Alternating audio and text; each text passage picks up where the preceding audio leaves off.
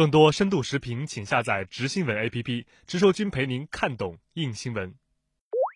美国白宫经济顾问库德洛日前表示，美方乐于考虑中国方面的提议，而且美方并未商讨终止在美国挂牌交易的中国企业上市。他还预测本轮磋商能有所进展。那么，您认为此番表态释放出哪些信息？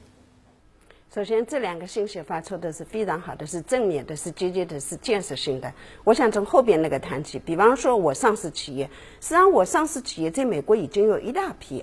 我们能看到个现实，给美国的股市、给美国的股民、给美国的经济是带去了活力的。你想，阿里巴巴，它主要销售是在我们中国国内，但是它上市在美国。你想，对美国持有阿里巴巴的股民。多少财富已经创造了？所以我想，这是创造美国财富。所以呢，我想刚才库特勒讲的呢，他没有考虑，我认为是应该的，因为市场是开放的，只有在开放市场，美国的股市才能越来越好。第一个问题你讲到呢，就是他愿意考虑中方的建议，我认为这非常好，因为中方有中方的诉求。那么今天我们能看到，全球的谈判都是这样。首先，先易后难，这是中方提出的，我认为美方应该接受。因为今天大家都面临一个现实问题，美国的国内问题，因为美国要大选了。为什么那么急于跟日本达成一个不完整的协议？就是因为要大选。那今天跟中国为什么不可以达成一个对美国有利的？比方说，我们的企业已经在购买美国的农副产品，那我们从这方面先易就开始。比方说能源，我们从能源这个开始。那么当然，我们有其他方面都可以开始。所以我认为。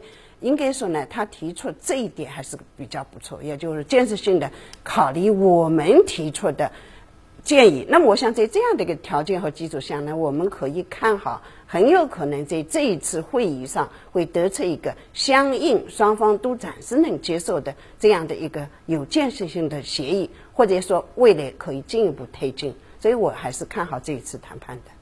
嗯，美国商务部周一将八家中国科技企业列入黑名单。您认为，在打压华为已遭遇多国阻力的情况下，美国为何仍以各种借口打压中国的高科技企业呢？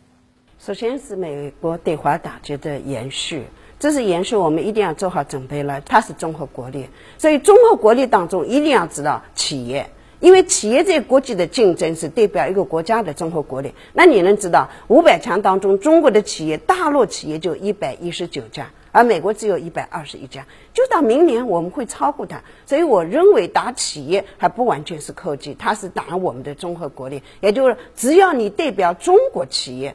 只要你在国际有竞争，对美国形成威胁的这样的企业，它都会采取的。所以我认为不完全是科技，所有的中资企业，不管你是国企还是民企，你还是科创还是一般的制造，你都好要做好准备。比美国列入黑名单，很有可能就比。